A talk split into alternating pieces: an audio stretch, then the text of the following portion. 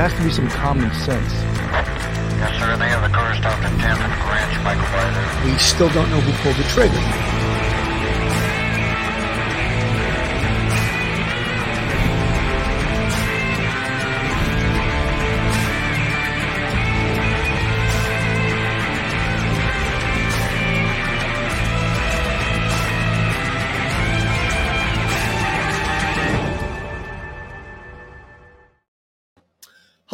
Everyone, and welcome to Police Off the Cuff Real Crime Stories. I'm your host, retired NYPD Sergeant Bill Cannon, a 27 year veteran of the NYPD. Folks, we've sort of all, for the last two weeks, starting on August 31st, when a inmate by the name of Danelo Cavalcante was able to escape from a prison in Pennsylvania. And since that point, everyone has been sort of glued to their TV sets. Uh, the area of Pennsylvania where he escaped, folks were in sheer terror because they didn't know where he was coming. They knew that he was breaking into homes, stealing food, stealing clothing. Five foot tall. Seemed a perfect fit uh, to wedge himself in the space between those walls in that prison as he climbed up those walls in a sort of a, an athletic maneuver. Uh, they called it, they referred to it as a crab walk. And the scary thing about that was that another inmate escaped at the same exact location in May, May 19th, uh, to be exact. And if there was anything in this entire case that should have really concerned people, it was that. It was the fact that our prisons are not secure. And everything that occurred after that, in my humble law enforcement experienced opinion, was done by the numbers by law enforcement. Law enforcement did an outstanding job underneath the direction and supervision and command of the man you see on the screen, Lieutenant Colonel George Bivens of the Pennsylvania State Police, a consummate professional outstanding job, never wavered with all the questions he was being asked and all of the pressure he had on him. Uh, during the 14 days that Danelo Cavalcante was on the run, he managed to elude capture, despite being spotted numerous times in Chester County, stealing a van that ran out of gas and showing up at the homes of people he knew years ago more than 20 miles outside the search perimeter. He even had friends in the area that he had worked with and that he reached out to for help, for assistance to get him out of here. Early Wednesday, a small army of state and federal law enforcement officers, alerted by a tripped burglar alarm just after midnight, captured the inmate. I'm not I'm not so sure that that was what resulted. I think really it was the thermal imaging that resulted in the GPS coordinates of this particular escaped inmate being given over to the sort of the troops, we can call them troops, they're dressed like troops, but law enforcement on the ground. And that thermal imaging technology was in a fixed wing aircraft that was owned by who? The Drug Enforcement Administration, which shows the coordination of law enforcement. When law enforcement is motivated, when law enforcement works together, there's not a perp on this earth, an individual on this earth that will defeat them. And that was what occurred in this case. Law enforcement got together at one point, more than 500 law enforcement personnel on the ground, in the air, horses, dogs, thermal imaging technology every type of tool that law enforcement had at their disposal was used to bring Danelo Cavalcante back into custody. And it took a while, and there were those that criticized it. They were questioning the competence of law enforcement because he wasn't apprehended in a day or two. It stretched on. And many questioned why? Why hasn't he been apprehended yet? And to that, Lieutenant Colonel George Bivens answered, We're going to get him. It may take time. He may be an adversary that has skills that knows how to survive. But we're using all the techniques that we've learned over a long career in law enforcement, and we will absolutely capture this individual. And sure enough, on the on the 14th day, he was apprehended. Anyway, we're going to get a deeper dive into this t- tonight, but to cover this story with me is straight out of Brooklyn, retired NYPD detective, a fan favorite, a crowd favorite, Phil Grimaldi. Welcome to the show, Phil. Thank you, Billy. Thank you for having me. And I was getting a little crabby thinking about how this guy crab walked out of that prison and got away. That was getting me a little crabby. Well, I tell you something. That was the only part of this that really got me a little bit upset, is because the prison didn't take, in my opinion, proper security measures to secure that area where an inmate had escaped on May 19th. And their answer to that was to put additional razor wire near the uh, the roof, and that didn't stop him because his answer to that was to carry a towel with him in the waistband on the back of his pants that would defeat the razor wire by covering it with a towel and grabbing it with his hands and moving it to the side. So, in my opinion, that is inexcusable for allowing an area that was already the subject of one escaped inmate to not secure it properly so another inmate could escape. Your thoughts?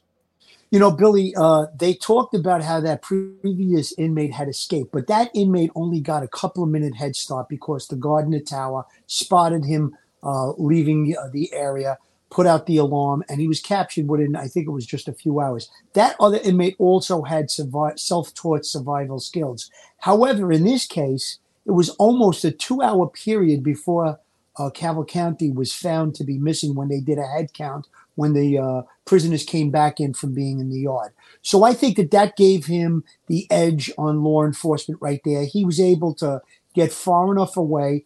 He secreted himself in the thick brush. And he said in a questioning after he was captured that there were several times when just feet away from him, law enforcement officers were almost stepping on him. And I think that that shows that, listen, uh, it's trying to find a needle in a haystack. They put the effort in there. They had upwards of uh, three to 500 law enforcement officers doing the searches. However, he moved around at night and he was bedding down during the day. Perhaps he did have some uh, survival skills of, of his own. Uh, we know he came from Brazil. Perhaps he had uh, some jungle experience from being in Brazil. And then we do know that he was an illegal immigrant that came over the border perhaps in his travels from wherever it was that he came over from, uh, he was able to uh, survive through uh, very, very warm temperatures and traveling by night as opposed by day. So the cover of darkness keeps you secreted. The big hero, of course, in this whole case is Yoda, and he's a picture of him on the screen, and he's in, uh, a Belgian Malinois. Uh, I don't know how to pronounce it. Malinois. Malinois.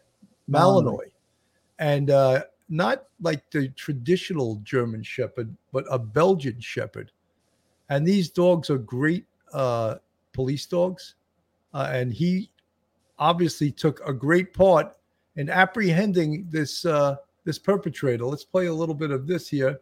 Learning more about the canine officer Yoda, who played a key role in Cavalcante's capture. This is the moment Yoda brought down Cavalcante. The four-year-old Belgian Malinois is part of the U.S. Customs and Border Protection Tactical Unit. Yoda was sent into the brush to chase after Cavalcante. He first tried to bite him on the head, but then switched to his leg, not letting go. These dogs are bite and hold dogs. When they bite, they hold what they have. And at that point, uh, the tactical team was able to move in and uh, take Mr. Cavalcante into custody. And Yoda has been very popular on social media, receiving praise from all over the country for his service tell you I'll tell you something, Phil. I wouldn't uh I wouldn't want that dog to be after me. That's for sure. Uh it's a Absolutely. scary looking dog. And I I know from experience going after perpetrators when a perp goes into a building and he's uh, armed, they send those dogs in. You can hear these guys scream, "All right, all right, all right, I give up." You know, they don't uh, want any part of these dogs.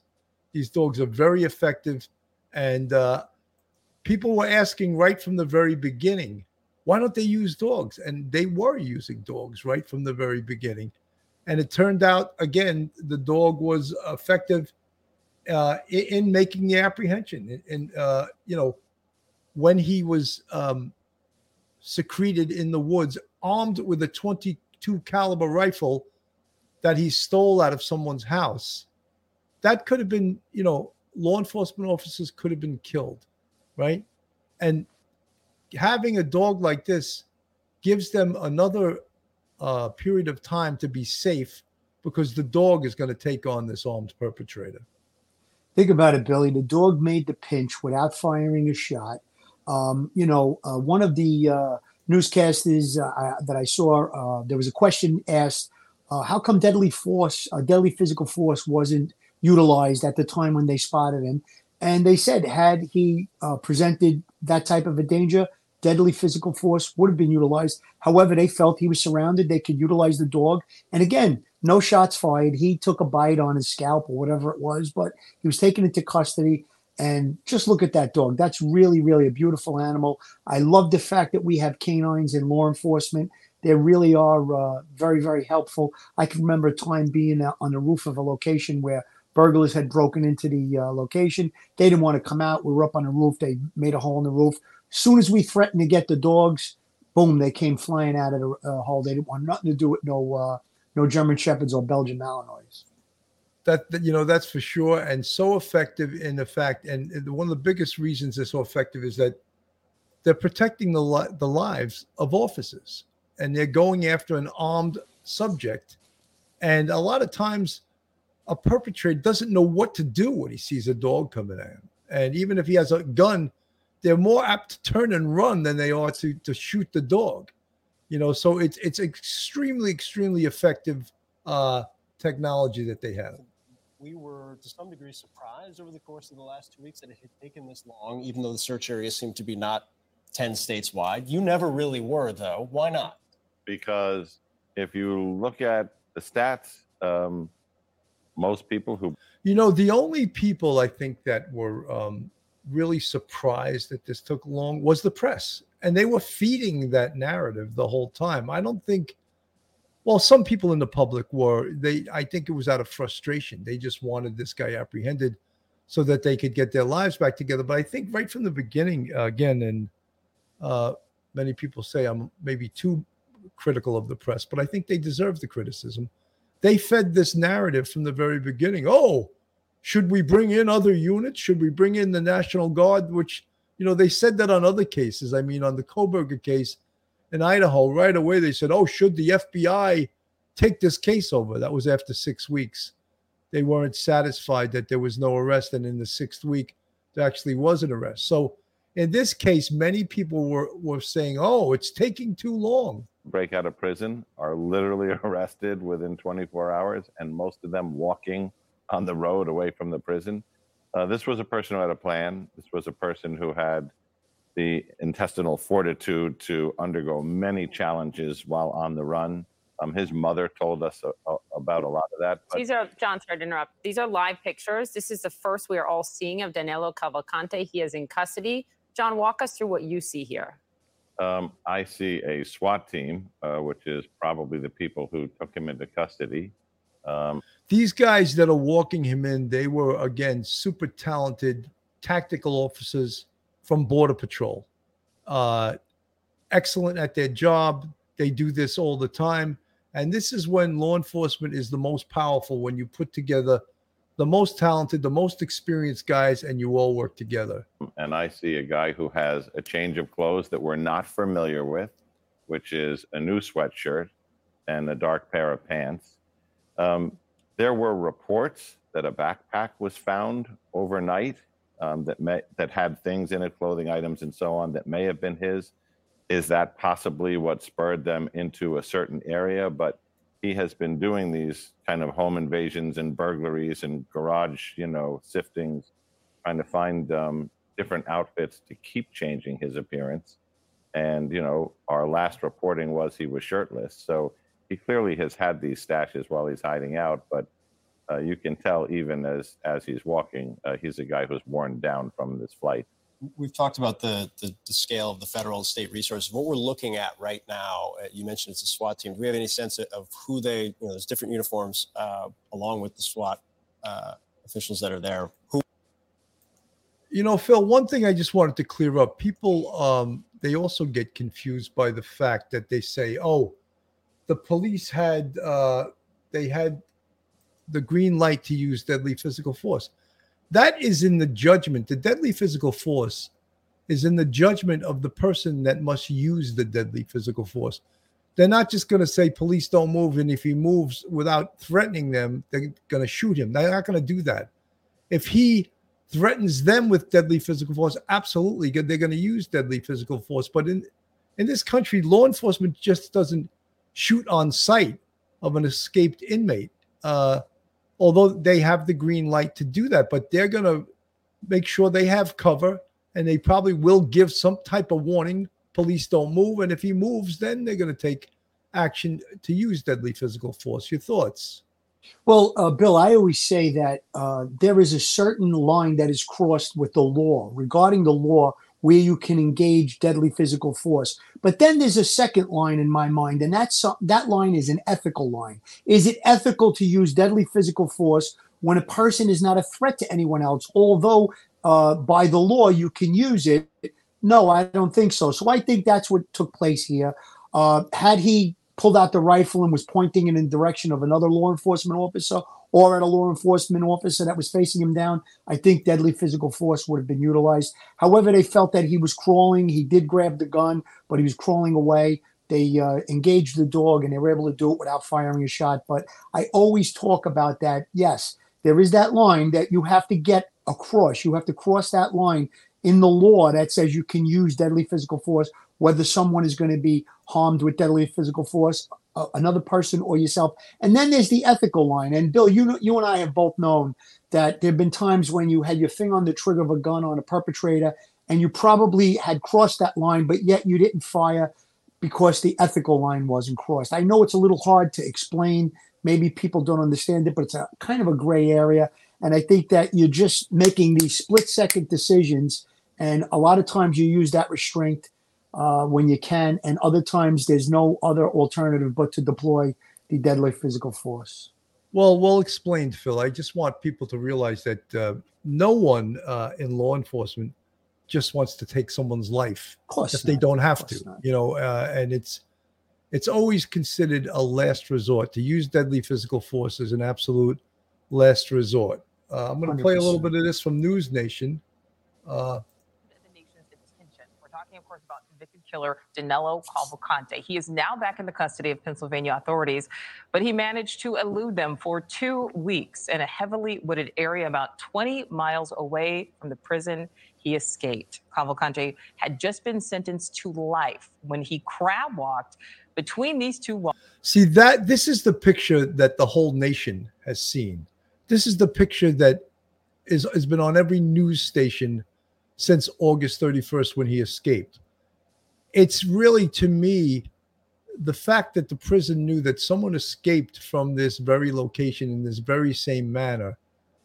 I don't uh I just can't understand how they didn't secure it better so that this couldn't happen again clearly it happened again and someone you know when they say someone's head has to roll and i think they did allegedly fire or perhaps because this is civil service they probably made him retire there was an 18 year veteran that was in the guard tower that uh, apparently was on his cell phone and didn't watch as this danelo cavalcante escaped across the rooftops but watching this crab walk up up the walls is just uh, just an incredible athletic feat.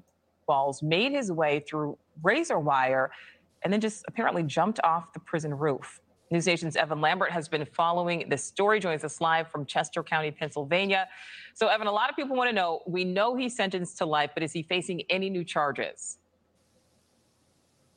Nicole, it looks like he will be charged with escape. Danelo Cavalcante found just behind this tractor trailer dealership just yesterday. And as you mentioned, some 20 miles from the prison that he broke out of on August 31st. Right now, he is in another prison. This time, it is a state facility one that officials say he should not be able to break out of. Let me tell you a little bit about this facility. It's here in the general Philadelphia area. It's called SCI Phoenix. It is a 4,000 bed facility with 1,200 employees, maximum security, and it has improved safety and security features over the previous prison that it replaced. We checked in with state prison officials a little bit earlier today. They tell us they don't yet have information on where his cell is located or what privileges he will or won't have based on his history of escape. It was just yesterday we saw the convicted killer who led hundreds of law enforcement on a manhunt for two weeks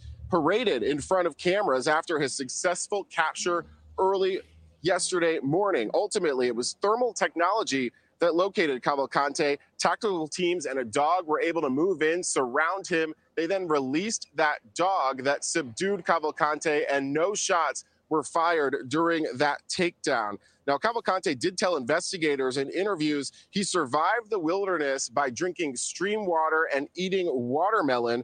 He moved very little. Officers almost stepping on him several times, he told them. U.S. Marshals interviewing him, getting insight into what he was planning next. Supervisory Deputy Marshal Rob Clark spoke to our Chris Cuomo just last night. And interestingly enough, we asked him what his end game was. Where were you Yeah. going?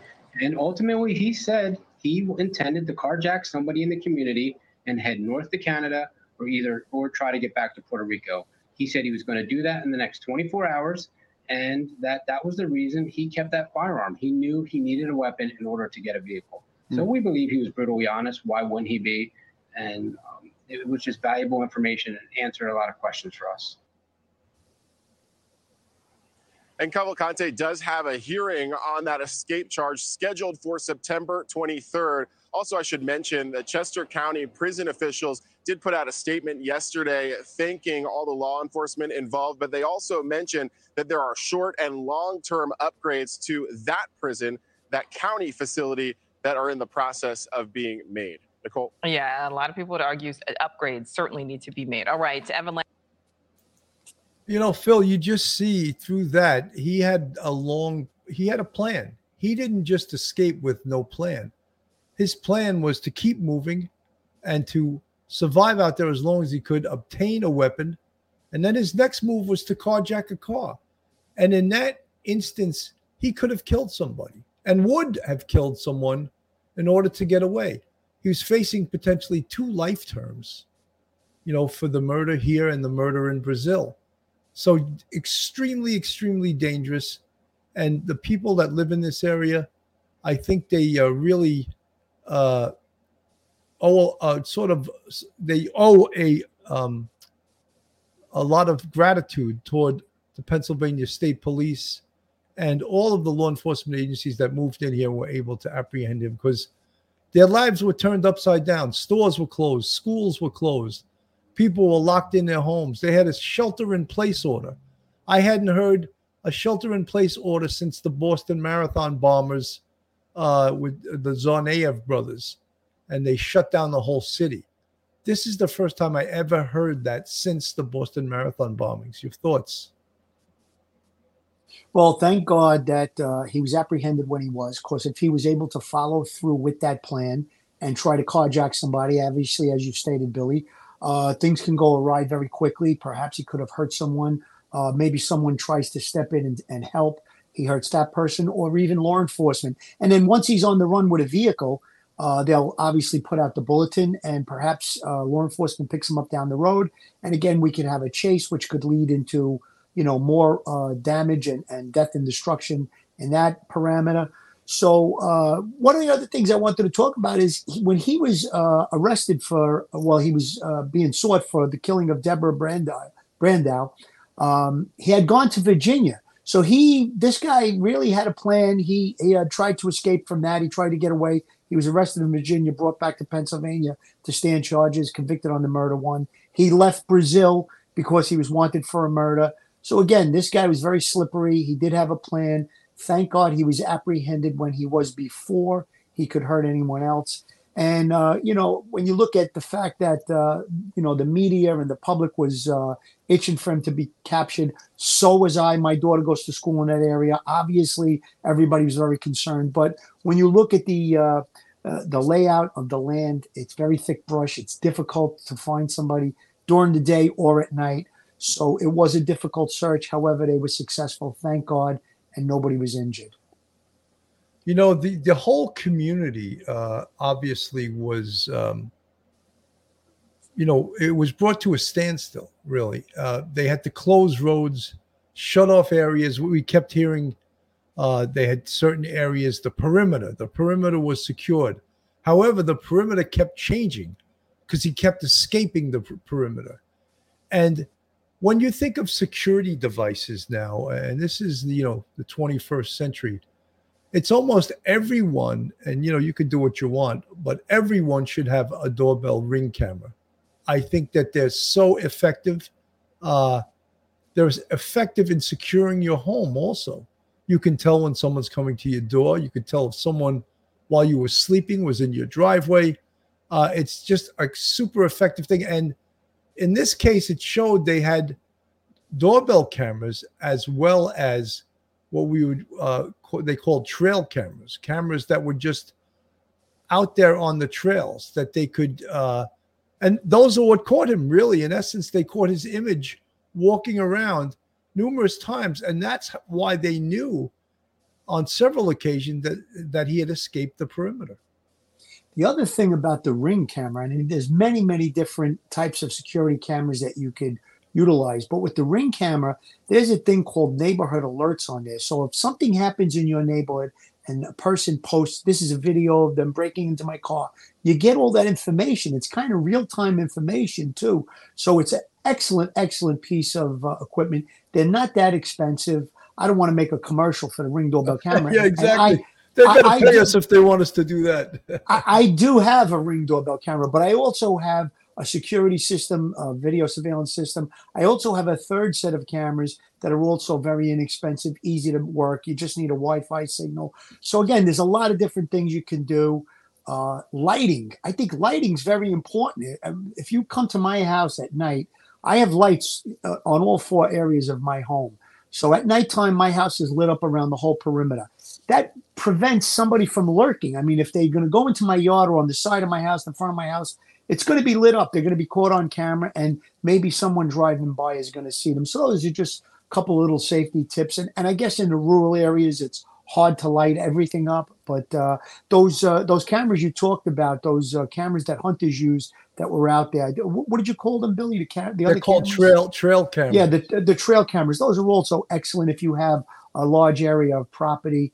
Uh, you know, you could always go back and, and take a look at those. So again, there's a lot of different safety things. And in today's world, I was talking about it the other day. I was speaking to a writer that's writing some script, and he was doing a timepiece. And I said, my time on the police force, uh, when we would investigate a case, one out of 10 times there'd be some type of video, and the video was always not very good. I'm talking about like in the 80s, 90s. And then today, almost 10 out of 10 times you have video uh, footage of an incident. And if you don't have it from the actual location where a perpetrator may have come from or, or exited to, there's always going to be other cameras in the area. So we're living in the world of technology. There's cameras everywhere. And I think that uh, the cameras definitely helped. Uh, they gave us a picture of him that he had been clean shaven, the clothing that he was updating with. So uh, very helpful in this investigation for sure. You know, Phil, this is one of the first investigations I've seen in a long time where a cell phone had no involvement in it at all. Yeah, good point. That's obviously good point. the perpetrator didn't have a cell phone. They thought maybe he had acquired one. But usually that's the first thing they get up and track is the cell phone, which makes it easier to track the perpetrator. In this instance, uh, Danelo Cavalcante did not have a cell phone. So these trail cameras came in hugely, uh, they were great, a a huge aid to law enforcement to spot where he was. being taken away by police. Good evening, everyone. I'm Ukee Washington. I'm Jessica Kartalija. And I'm Natasha Brown, live in South Coventry Township, where that 14 day long manhunt finally came to a safe ending this morning. You watched the arrest all play out live right here on CBS News Philadelphia. Here is how police ultimately captured him. Thermal imaging from an aircraft detected Cavalcante in a wooded area in South Coventry Township, about a three mile hike from where I am standing right now. Police surrounded him as he crawled through thick brush. A police dog was able to subdue him, and he was taken into custody about 8 o'clock this morning. Now, this picture of Cavalcante shows his head bleeding from the dog bite. Cameras got a good look at Cavalcante after he was taken to the state police barracks in Avondale, Chester County. And this is video of Cavalcante in a secure police vehicle arriving at SCI Phoenix Prison in Montgomery County. Cavalcante's new mugshot was also just released. Now he will go back to serving a life sentence for the first degree murder of his ex girlfriend. Police captured Cavalcante near where I am standing, as I said, here along Route 100 South in the area of Prizer Road and Route 100. That's about 35 miles away from the Chester County Prison where he escaped two weeks ago today. We've got team of reporters out there fanned out across the area covering Cavalcante's capture, what's next for him, and how rattled neighbors are trying to return to a sense of normalcy and safety. Let's start with Nikki DeMentri. She watched Cavalcante get moved from the state police barracks in Avondale earlier this afternoon. Nikki. Natasha, it took a community effort to bring Danelo Cavalcante back into custody. And tonight, many here in the community are telling me that for the first time in 14 days, they'll be able to sleep soundly. We're living in a movie. We see the stuff on TV, but not in our actual community. It's a movie that finally came to an end. Convicted murderer Danelo Cavalcante is back in prison. Not long after his capture in northern Chester County, the 34 year old was brought to state police barracks in Avondale. Chopper 3 captured the moments Cavalcante was taken into the building in handcuffs, shirtless but wearing shorts and work boots. We're all safe and he didn't hurt nobody else. It's a win. Using their phones to capture the drama, neighbors came out and stayed for hours. We're standing here, day 14. It's over. Yeah, yeah. We're just relieved that he's captured and uh, everybody can get some some good sleep tonight. It's, we're lost for words right now because it's been so long. So all I'm saying is just we're just grateful for the state police. And give that family some some peace of mind. The crowd only grew over the hours Cavalcante was inside the barracks. State police say he was cooperative while being interviewed. When he did come back out, the community, well, they cheered for law enforcement. Cavalcante did not answer any questions as officers escorted him, shackled and shoeless, to the back of an armored vehicle they call a Bearcat. Next stop, a prison cell. I think the community rallied together really well. Everybody had a a part in it. You know, everybody was keeping an eye out.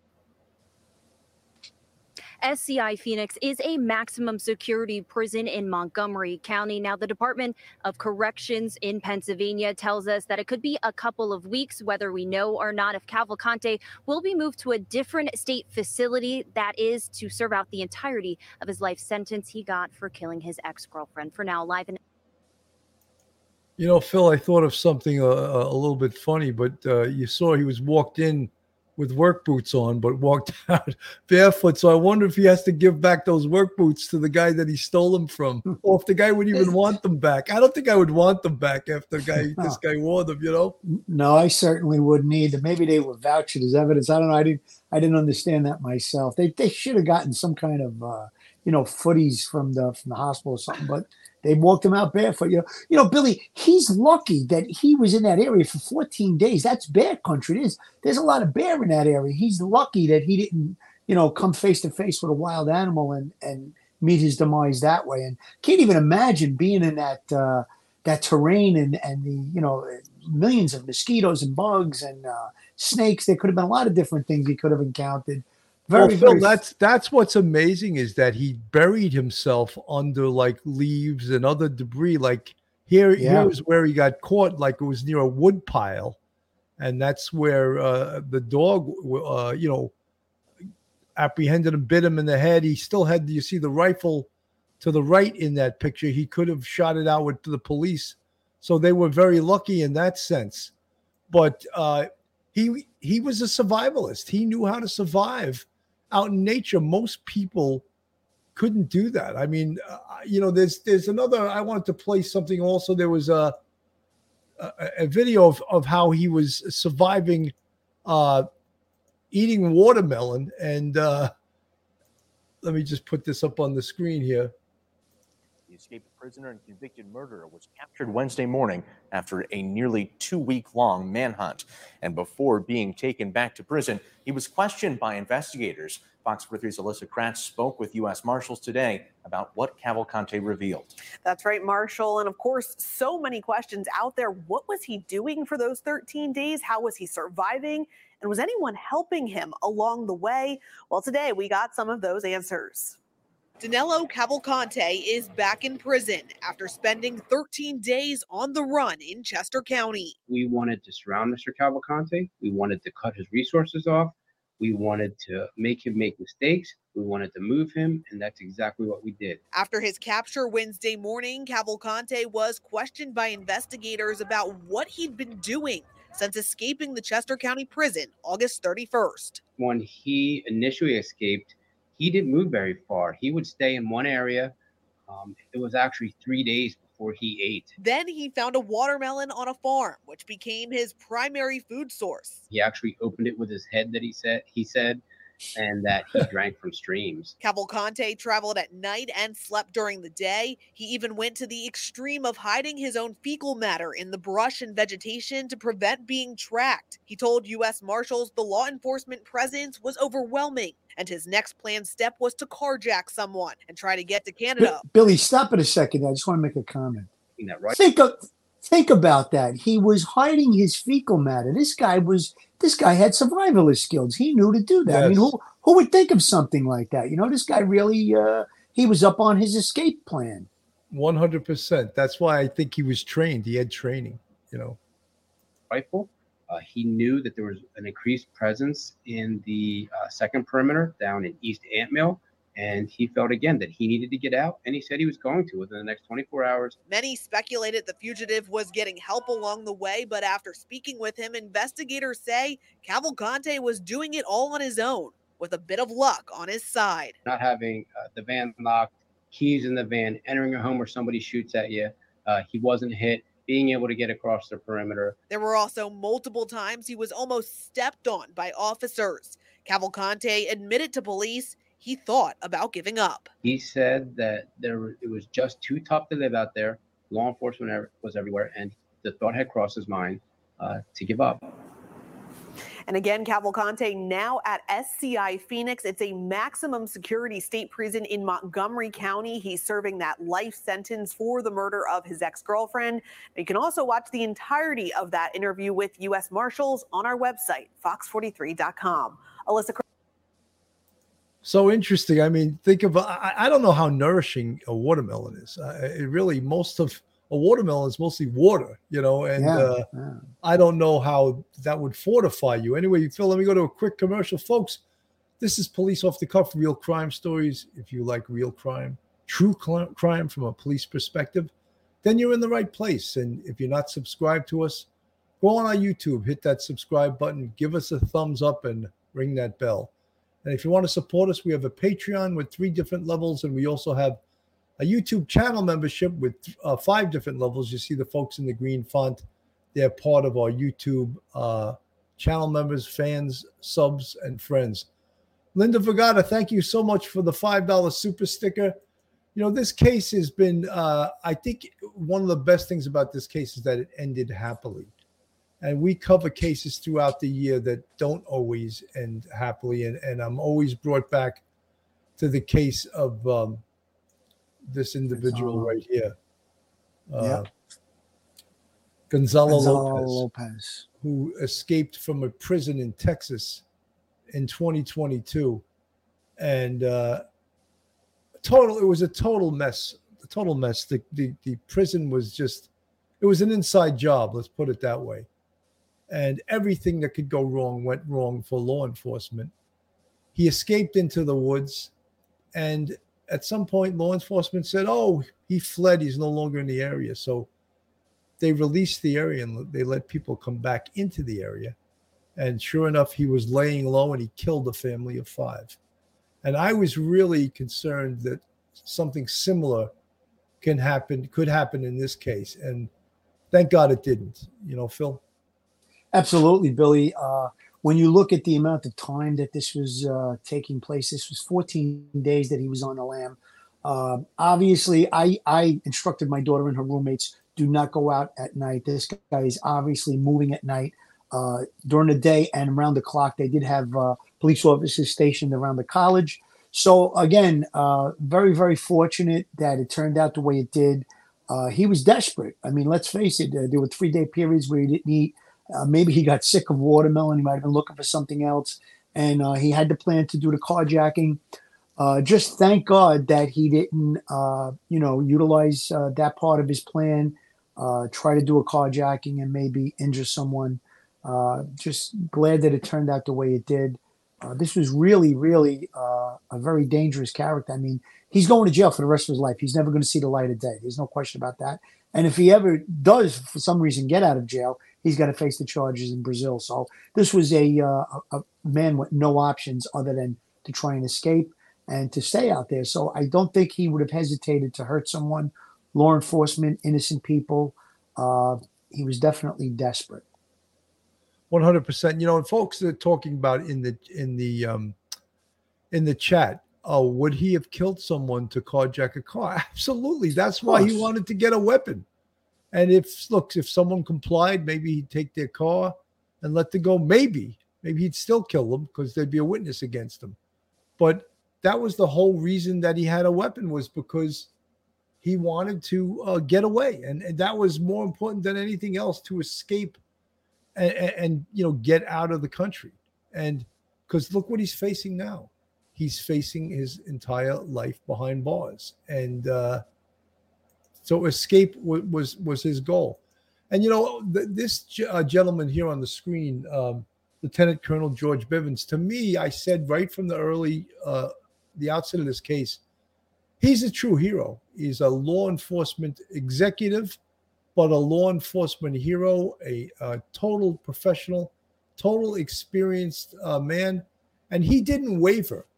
Uh, all the time during this investigation, he never ever wavered, uh, knowing that his plan and the the solid police uh, tactics they were using were going to work. They weren't maybe working quickly enough for many. For specifically, the press was pushing, "Oh, this is taking too long." Okay, then you go you go into the woods and see if you can do better. You know, but his plan was great. His plan was also you know tried and true, and it had been it's been used before, and it's been used before successfully. So you can't argue with that, Bill. Absol- absolutely, Billy. And the messaging that was done on this case uh, from uh, Lieutenant Colonel Biv- uh, Bivens, is it? Yeah, Bivens, Lieutenant Colonel Bivens. Uh, I think that that should be the model for future uh, press conferences. And it wasn't like anybody was trying to steal the limelight. He did all the messaging. Uh, I think he was very good at. Like you stated, he's a professional. You could see he exemplified prof- professionalism. Uh, you know, there were reporters throwing a lot of different questions, accusatory in nature. He was able to handle them. There was a lot of frustration in this case. Let's face it, 14 days is a long time when most uh, inmates that escape from jails are captured within hours. So there was definitely a lot of frustration, but he handled it well. His messaging was right on. I don't think you could have asked for a uh, a better person to be in charge of this investigation, this this search for this escaped inmate. And uh, you know, he really uh, he really did a great job, and I think we got to give him a thumbs up. Absolutely. Let me just play this. pleasure to stand here this morning and uh, talk to all of you about uh, bringing this manhunt to a successful conclusion and without getting anyone else hurt, most importantly. None of this would be possible without the support of this team represented by uh, members of various agencies standing with us up here, by others standing throughout this fire hall, and by still more who are out there in the field. So let me give you a few details about how this unfolded. As you know, we have been uh, working most recently in a, uh perimeter established in northern Chester County. Last night, shortly after midnight, a series of events started to unfold. First, we uh, we had a uh, burglar alarm at a residence near Prizer Road within the perimeter. Uh, our people investigated that, did not uh, did not find Cavalcante there or anyone else, but it brought it started to bring some of our people into that area. Uh, we had been searching an area not far from there already with some tactical teams that night. There was uh, an aircraft overhead utilizing uh, FLIR technology. And um, close to 1 a.m., picked up a heat signal that they began to track. Was west of PA 100 and north of Prizer Road. Tactical teams began to converge on that location where the heat source was moving. Uh, unfortunately, we had a weather system that also came in and we had lightning that was flashing all around and it caused the aircraft to have to depart the area. Tactical teams made a decision to uh, secure that area, that smaller area, as best they could and hold it through the storm and until uh, we could bring additional resources in and bring aircraft back overhead to ensure that we did not have uh, an issue with an escape. That resumed early this morning, and shortly after 8 a.m., tactical teams converged on the area where the uh, heat source was. They were able to move in very quietly. They had the element of surprise. Cavalcante did not realize he was surrounded until that had occurred. That did not stop him from trying to escape. He began to crawl through thick underbrush, taking his rifle with him as he went. One of the Customs and Border Control teams, BORTAC, uh, had a dog with them. They released the dog. Some of our PSP CERT members were also there, had him surrounded. The dog sub- subdued him, and team members from both of those teams immediately moved in. He continued to resist, but was uh, forcibly taken into custody. No one was injured as a result of that. Excuse me. He did sustain uh, a minor bite wound. Um, we had uh, medical uh, personnel at the scene, and they uh, they took a look at that. Cavalcante was, as I said, taken into custody. He was transported to our Avondale station for further processing and interview, and he will ultimately be transferred to a state correctional institute where he will be housed and begin to serve his life sentence. In just a few minutes, I'll open this up to some questions, but I, uh, before I do that, I want to turn this over to one of our, our very close partners, District Attorney Deb Ryan. So, folks, I think he gave such a great, uh, in depth, thorough, very easy to understand uh, report. And, you know, one of the big, oh, well, one of the reporters uh, tried to make this photograph here on the screen uh, a controversial photograph. And the officers that had worked, you know, two weeks straight, probably 12, 14 hours a day, this is not uncommon in law enforcement. It's part of the esprit de corps. It's part of almost like a trophy that they will have as a remembrance of this hard work. But however, many in the press took great umbrage at it. And Lieutenant Colonel George Bivens was questioned in the press conference. I don't know where the reporter was from, but I saw this exact same story in the New York Times and I saw it on some other stations. And the reporter said, uh, Are you aware that the officers took a photo op with uh, Danelo Cavalcante? And Lieutenant Colonel Bivens, without missing a beat, says, You know, they are professionals. They've worked very, very hard on this case. He goes, I don't have a problem with that. End of story. The story's done with. No more controversy. He cut, he shut it down right there. And you know something? I'm going to put something up on the screen.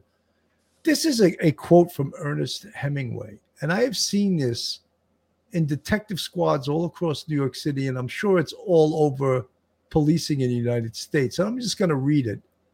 There is no hunting like the hunting of a man. And those who have hunted armed men long enough and liked it never care for anything else thereafter. Ernest Hemingway. And what that simply means is that police are hunting armed human beings, and not that it becomes uh, something they love to do the hunt, but it takes a special type of person to do this type of work. And these guys, when they did do it and they was successful, so yes, did they take a photo op? Yeah. Does anyone have a problem with that? You know, I'm sure there are those that do. I certainly don't. I've taken pictures myself of big arrests and big uh, scenes. So, I mean, if they if they're selling copies of this, I'll order one for myself. Phil. Hundred percent, Billy. So now you got to think about it. These guys were, uh, you know, they were dealing with the elements, the mosquitoes, the snakes, all the different things while they were searching for this guy. They were involved in a 14 day, uh, 24 hour, round the clock search. So they wanted to memorialize it. They were successful. They felt good about the fact that they got this guy. He was unharmed, other than a minor dog bite. No one else was injured this was a big thing for them for their careers. So they want to memorialize. They want to have a picture to go back and think about. Say, look, look what I was part of. I don't have a problem with it at all. I, I, I could remember my partner who uh, arrested uh, Joel Rifkin, who was a serial killer. Uh, he was already in custody, and he met him at uh, Central Booking, and and you know how to process him. He took a picture with him to memorialize that. That was not something that you do every day. I mean, Joel Rifkin was a serial killer. He had killed I think it was about 18, uh, 18 women out in Long Island. And so again, uh, something that was fairly uh, newsworthy, let's say, or it was a big, big case, a big deal. So you want to memorialize it. I think that uh, Lieutenant Colonel uh, was it Bivens? Yeah, Lieutenant Colonel Bivens. He put it to rest right there. They're professionals. They took a picture. No big deal. You know, Phil. Not every boss would be that stand up, and he was a stand up Absolutely. guy. Absolutely. And I loved it when he said, I have no problem with that. The story ended right there. And it was, to me, it was like they were almost trying to invent a story.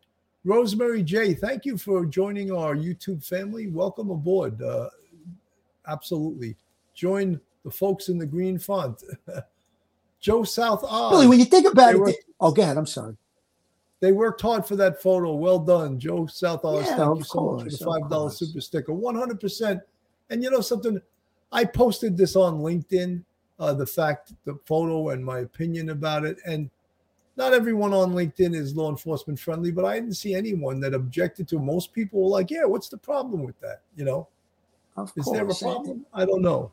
It was not an inappropriate photo. They weren't hanging him from a tree and taking a picture. He was in custody, he was in handcuffs, he was given first aid. I mean, I, I think the fact that they were able to take him alive is an accomplishment. So they took a quick photo. It's not a big deal in my mind, and I have absolutely no problem with it. And obviously, most people with common sense won't have a problem. Those guys did a great job. It's a great day for law enforcement yesterday. They captured this guy without firing a single shot. Not a big deal. Lieutenant Pete, fancy perp walk. Yes, in a way, Lieutenant Pete, that's a good point. The NYPD does it all the time. They do what's called a perp walk, and everyone from the press is invited to videotape it, to take pictures. It's like, it's almost like a tradition, uh, and this is very similar to that. The the perp walk. And end game. Well, it's his first night under a new prison ceiling after his last night under the stars and clouds. And hours after he agreed to tell interrogators about his 14 days on the lam and tell them how incredibly, so incredibly close they came to finding him three times and how he planned to use that rifle to make a further escape out of the country soon. Our nightmare is finally over. In hospital gown and handcuffs, Danelo Cavalcante was walked out of the Avondale State Police Barracks after cooperating with interrogators, telling them through a Portuguese interpreter that he intended to carjack someone in the next day to get to Canada or Mexico. A source in on Cavalcante's interrogation told Fox 29 News his endgame was to carjack someone and get out of the country because he began to notice increasing search helicopters and airplanes over his head. He said he'd been hiding under thick underbrush and on three occasions said armed search teams came within seven or eight yards of him. He said he only moved at night, never during the day. Cavalcante even did his own surveillance, he told interrogators. He said he did surveillance on the first perimeter around Longwood Gardens, so he knew where and when to run to make his escape from there. He also did surveillance on that house where he stole the rifle from. He didn't just do those without planning, the source told us. He said he hid his fecal matter, number twos, under leaves and brush so searchers wouldn't find out where he had been. He found a backpack with a razor inside during his escape, which he used to shave. He said he lived off stream water and a watermelon that he had stolen. There were people who were intent and intended to assist him. We had been successful, uh, to the best of my knowledge, we had been successful in preventing that assistance from reaching him. And so, after his interrogation, an 18 vehicle caravan brought Cavalcante in a SWAT truck into the State Correctional Institute Phoenix here in Skippack. And as the prison's garage doors slowly closed on Cavalcante's last glimpse of sun and sky for a while, interrogators realized they had just learned how close Cavalcanti possibly came to trying to make a further escape and maybe even add to his list of victims. Sheba, Jason? Steve, there's just some really startling new details to come out about how he was able to survive 13 days here. Anything that struck you the most out of all of this? Because that was quite a lot. Well, we talked about how tough it was to find them. He's hearing their footsteps three times. He's just seven or eight feet away from them. Unbelievably, three times. That's how close they came. And it also shows you how thick that brush that we talked about yesterday was. They're just that close to him and they don't even see him. And he's not wearing what they're wearing. They're wearing camouflage gear and he's not. And so that shows you how thick that stuff was that he was living in. And the fact that he was able to do his own surveillance undetected in that thick brush as well is just. Yeah, it helps explain astounding. why they didn't catch him. Yeah. All right, Steve. Keep- You know that Philadelphia Eagles sweatshirt, green, that probably helped him a little bit too. That kind of blends into the camouflage, uh, you know, family.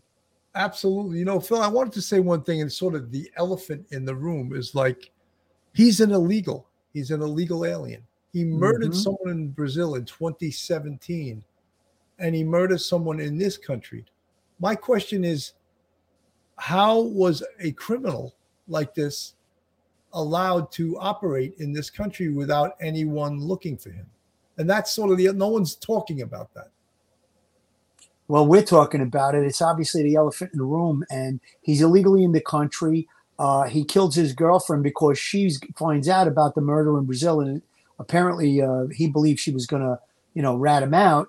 And uh, again, uh, we have a big problem in this country. Are we going to see things like this again? I think uh, we're strapped in for a long, uh, a long haul because, as if you watch the news, there are a lot of people coming over the border. Now, I'm not talking about the migrants that are documented. We have over a million that are coming in, and we don't know who they are or where they are. That's the real uh, concern in my mind, as well as the other millions of uh, migrants that are coming in. So we have a problem in this country. Uh, we're going to have to deal with it. New York City is really, the New York City mayor is really up in arms about it. However, he's not calling on the federal government. He's not calling them out. He's calling, he's asking them for financial aid. However, sanctuary city, uh, he's not calling out the government. So uh, it's uh, it's something that we're probably going to be talking about in the future. Let's put it that way, Bill. Absolutely. Phil, want to take care of this here? So, guys, uh, Joe Murray, attorney at law, have you found yourself in a jam? Are you in need of legal counsel in the New York City area? Well, Joe Murray is your man. He's not only an experienced criminal defense attorney, he's also a retired 15 year member of the NYPD. He was also on the boxing team, so he may be able to deliver that knockout punch on your case. If you need to get a hold of Joe, his website is jmurray-law.com. His telephone number is 646-838-1702. Or you can email Joe at joe at jmurray-law.com. Joe Murray is a big supporter of police off the cuff real crime stories, and we think he's a terrific criminal defense attorney. Absolutely, and a huge supporter of the Police Off the Cuff podcast. You know, one of the things that this case, what did we really, what we learn from this case? You know, what, uh, obviously, uh, one of the things we learned is that the uh, prisons and the jails have to be secured much better than they were. Uh, when we realized that this case at its height cost $1 million a day for this search, for the personnel, for the shutdowns of the schools, for the shutdown. I don't even if they're considering the shutdowns of the stores and the way that people couldn't make a living because they were locked in their homes. So the price that people had to pay for this in man hours, in just all you know, just not being able to go out of their house, their kids not being able to go to the school, people not being able to go to work because someone had to be home to watch their kids because the kids weren't in school. So what do we learn, and and do we keep? I mean, I think the uh, law enforcement, other than the prison, were the utmost in professionalism, and I think they did an outstanding job. Hundred percent, Billy. Uh, I was wondering out loud, thinking, uh, was the fact that he was shorter aiding him in that crab walk up that wall? Because if it was a taller person, perhaps they might have not been able to use their arms and legs in that manner. So maybe that had an element of it. Again, security at that prison and all prisons is of the utmost of importance. I'm sure they're going to uh, take another look at that area and perhaps have it blocked off that uh, inmates can't go into that area. And the, the officer, it said he was terminated. Perhaps you're right, Billy. Maybe he took an early retirement. Again, something like that, being distracted by a cell phone when you're in the tower and not seeing an inmate escape. And look what it cost uh, this town millions of dollars a day, like you just said, Billy. People were in fear for the last two weeks. Uh, again, if you were an Uber driver, would you be out at night driving Uber? Uh, you know, waiting for this guy to jump out of the bush and, and try and carjack you, or any type of uh, a delivery, uh, Uber Eats, uh, DoorDash, any of that. So all of those things probably uh, came to a screeching halt. Again, more financial uh, stuff that was taken away from the community. You, you're saying it's a million dollars a day. That's the law enforcement end of it. Who knows what the real number is? And again, takeaway: uh, there got to be more more securities prisons. Absolutely. You know, one of the things that I know uh, also, and of course, uh, um, being former uh, police retired NYPD, funding the police is so important. The toys that they used, and we refer to that in in a sort of a slang sense, the toys they used in this case are not cheap. You know, uh, the thermal imaging aircraft, period, sending a helicopter up, sending a fixed wing aircraft which belonged to the DEA. That's federal money, Drug Enforcement Administration. I, I'm unaware if the Pennsylvania State Police owns a fixed wing aircraft. I know the NYPD, NYPD doesn't.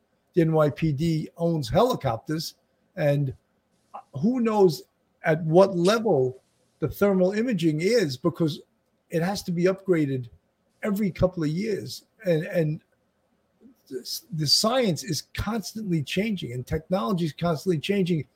And the toys you saw here, and ultimately the thermal imaging is what brought the uh, the police and the uh, the border patrol to that very area. I'm sure they had GPS coordinates, and they sat on it until the day the day hours, and then they were able to send the dog into the woods, and the dog. Uh, and, oh, there's another thing: canine units cost a fortune to keep most police departments across this country do not have canine units because they cost so much money. Bigger those dogs take two years of training, uh, Bill. When they do, uh, whether it be uh, cadaver dogs or a search dog like that, or uh, drug sniffing or bomb sniffing dogs. I have a cousin that trains those type of dogs. It's two years of training before those dogs are ready to go out into the field. So again, look how much uh, uh, cost there is in that. There's a cost factor in that, and then the animal itself. Uh, they they import them from uh, Belgium. So think about it. It's uh, probably a lot of money. One hundred percent. Eight twenty this morning, Cavalcante apprehended. This here is a picture of Cavalcante shortly after his capture. You can see he was wearing an Eagles sweatshirt when he was found. Cavalcante escaped from prison two weeks ago, prompted an intense search throughout the county. And take a look at this map here. It really shows you the area where this escapee was captured this morning in South Coventry Township, Chester County. You could also see the county prison where he escaped exactly 14 days ago today. Let's get right to NBC 10's Brian Sheehan. He was at that news conference announcing Cavalcante's capture. Brian, walk us through how this all went down, some major developments overnight. Yeah, Keith and Erin, uh, state police say those major developments started around midnight when a burglar alarm went off at a residence on Prizer Road. Of course, that's a road that we've mentioned multiple times over the past several days uh, within that search perimeter where investigators believe Cavalcante was near. So what happened was uh, law enforcement moved into the area. They did not find Cavalcante, uh, but we are told that multiple agencies moved in, secured that area, uh, and a helicopter uh, took flight over the area and using that heat thermal technology actually picked up uh, heat sensors uh, around one o'clock this morning. However, uh, as we know, there was bad weather that was moving into the region at that time. So the helicopter had to leave the area, but the tactical teams uh, secured the area. They moved in on the ground, monitored the area overnight, made sure that whatever that heat sensor was, if it was in fact Danelo Cavalcante, did not get past their perimeter. Uh, so then around 8 o'clock this morning, we were told that that aircraft was in flight and picked up that heat sensor once again. At that point, a tactical team moved in on the ground, snuck up behind Danelo Cavalcante, uh, who was on the ground. Once he was alerted of their presence, we're told he then sort of bear crawled on the ground through brush while carrying uh, that that rifle, that caliber, uh, 22 caliber rifle that we were told that he obtained a few days ago. At that point, the tactical teams actually unleashed the canine dog who we were told was able to restrain uh, Danelo Cavalcante, and we were told that he did, in fact, have a bite mark. Uh, but once the canine officer uh, got Danelo Cavalcante, we were told that Cavalcante still resisted until uh, troopers, until uh, law enforcement were able to bring him into custody. Now, we have mentioned multiple times that they were given the use of force if necessary. But we talked to Colonel Bivens about uh, their decision not to use that this morning. Here's what he had to say. Well, as I addressed uh, a few minutes ago, yes, he had the firearm with him. Yes, he was a threat. He did not have an opportunity. I believe he was uh, taken by surprise. And I believe the canine played a large role in him not being able to utilize that firearm. What I would tell you is, again, that it is our last choice, our last preference to use lethal force. And so while there were other options, the team did the responsible thing, did what they're trained and what we expect, and they used other options. And again, lethal force is always the last option. All right, so where is Danelo Cavalcante right now? We are told that he was transported uh, to the state police barracks in Avondale, where investigators are trying to question him. Uh, and then at some point, he will be transported to a state correctional facility. However, we are told at this point in time they are not releasing uh, the name of that facility. It will become public, uh, presumably at some point later today. Lieutenant Lieutenant Colonel Bivens telling me live here a few minutes ago, uh, he will serve the rest of his life sentence in the, inside a state correctional facility. For now, live in Kennett Square, Chester County, I'm Brian Sheehan, NBC 10 News. Keith and Erin will send it back to you relief to many people Mm-hmm. out there. All right, Brian, thanks for that. Let's go to NBC 10's Deanna Durante. She's been closely following this story for the past two weeks. Yeah, she joins us now live from the Pennsylvania State Police Barracks in Avondale, Chester County, where Cavalcante is being held. Deanna, we've been talking to you on the phone. We're finally getting to see your face here because you've been all over the place. Uh, tell us about how this all went down this morning. Well, you heard a little bit of it from Brian there. We can tell you that it was overnight that a federal plane picked up what they call a heat signature. And overnight they planned, they tightened up that perimeter. You had that perimeter that was miles wide, miles long, and they were able to kind of zero in on one area. First thing this morning, I talked to a team out of uh, Montgomery County. They were on the ground there getting ready inside that interior perimeter there. One source telling me we believe he's in there. Actually, we know he's in there, that source told me. And it was just about uh, a few minutes later that we started hearing they may have him and that he's been caught. We can tell you he is inside the state police barracks here at Avondale. He'll be transported in that Bearcat vehicle that you saw. Uh, Skyforce 10 following from the scene there uh, from northern Chester County to here to southern Chester County. He's going to go to a state prison.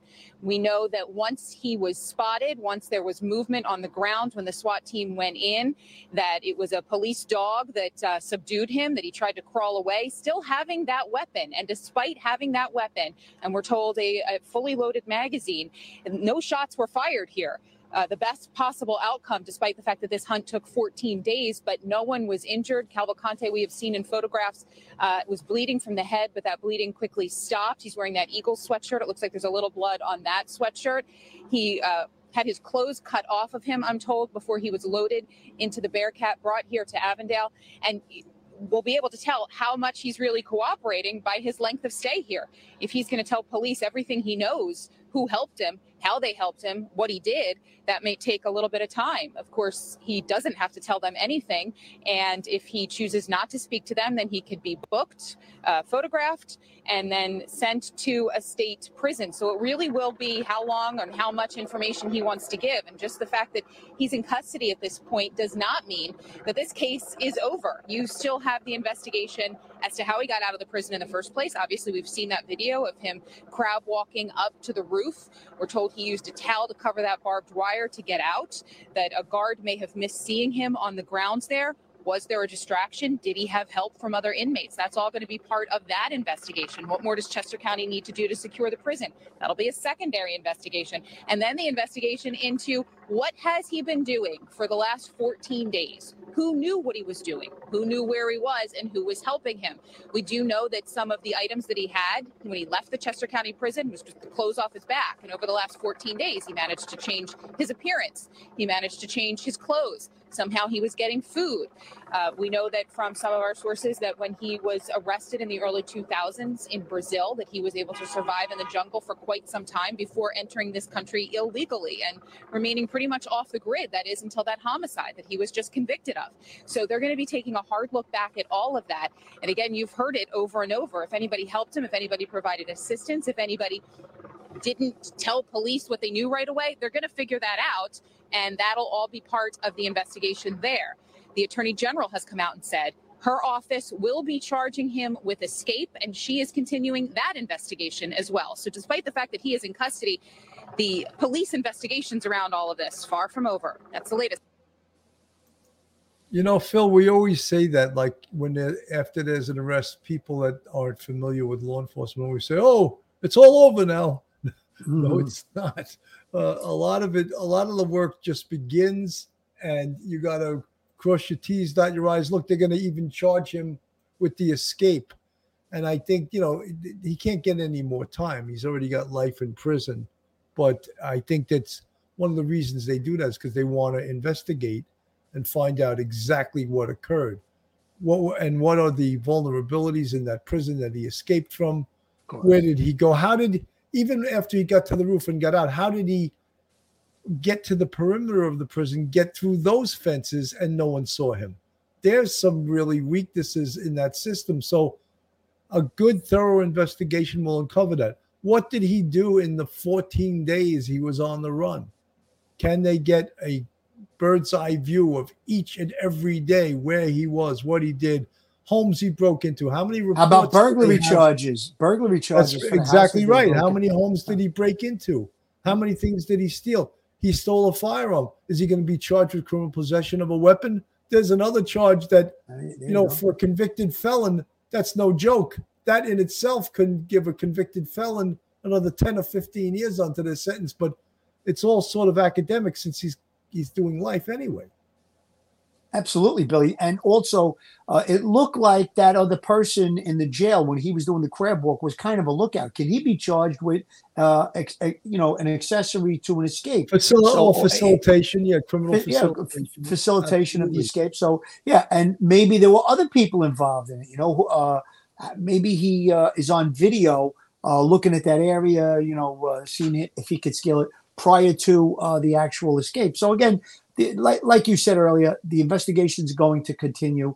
They're going to try and uh, see if they can map out every move that he made, every house that he broke into. Perhaps there will be burglary charges, firearm charges, and that other person or persons in the jail uh, could be held accountable for aiding that escape. And again, uh, we know that uh, they said that the uh, person that was in the tower, the correction officer was in the tower, terminated. Perhaps there'll be other heads that'll roll in this investigation. And if the chips got to fall, let them fall where they may. Absolutely. Venus Gal, we have a canine in most counties, a canine officer, and maybe a SWAT team that is joint with other counties. I don't know, uh, Venus, where you live. Are you referring to Pennsylvania? Search dogs or cadaver dogs, etc. No, but then these are U.S. counties with little big crime.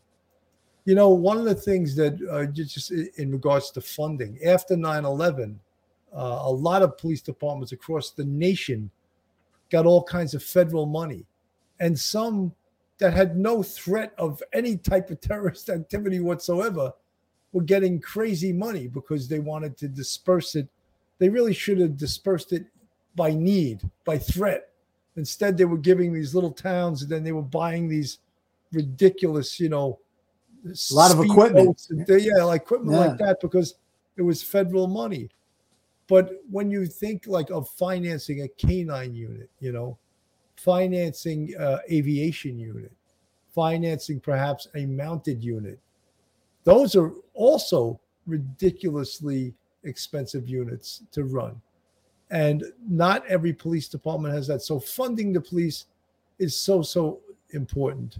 And you know, folks, before we um we, we say goodnight, I just want to show everyone this this photo because I love it. And I, I as I said, I hope someone puts it out there and tries to raise money, sells these photos, tries to raise money maybe for a cop hurt in the line of duty, his family, a cop that lost his life or died from some illness, and they use this photo to make money, to sell it, and to make money to uh, help some uh, help some people.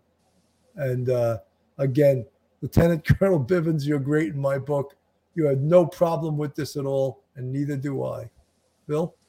It's nice to have a picture of a successful conclusion. I mean, if things had gone awry, there would have been plenty of pictures of, of that.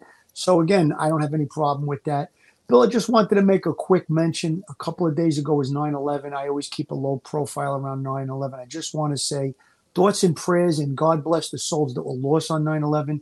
God bless all the first responders that suffer with illnesses like Bill and myself and their families. And uh, just wanted to mention that to, to not forget, never forget uh, what we went through on 9 11 2001. Well said, Phil. Very well said. Uh, you have any final words as per this case? Well, listen, this case turned out to be uh, a successful conclusion. I can't say it enough. I can't stress it enough. We got to give a thumbs up to these guys. This guy was taken without a shot being fired. His safety, he was kept safe. I mean, you can't look for a better scenario than this. Uh, let's look at what uh, the uh, failures were in the correctional system where he escaped from, and changes could be made. And we always like to, you know, do like a, a review of what took place in this investigation. So that way, maybe the next time, if there is a next time, we could do it better. Absolutely. Very well said. Folks, thank you so much for tuning in tonight. I can't imagine what else we could possibly cover on this story. We covered it from the very beginning. So many other YouTube content creators have covered this story around the clock. And uh, I think a lot of people are glad that from our perspective, it's over. And, I bet he uh, hates watermelon now. Probably hates so much He'll never, watermelon. he'll never he eat probably hates- watermelon again. yeah. That's okay. Folks, have a great night. And from Police Off the Cuff, God bless. Stay safe, everyone. One episode just ain't enough.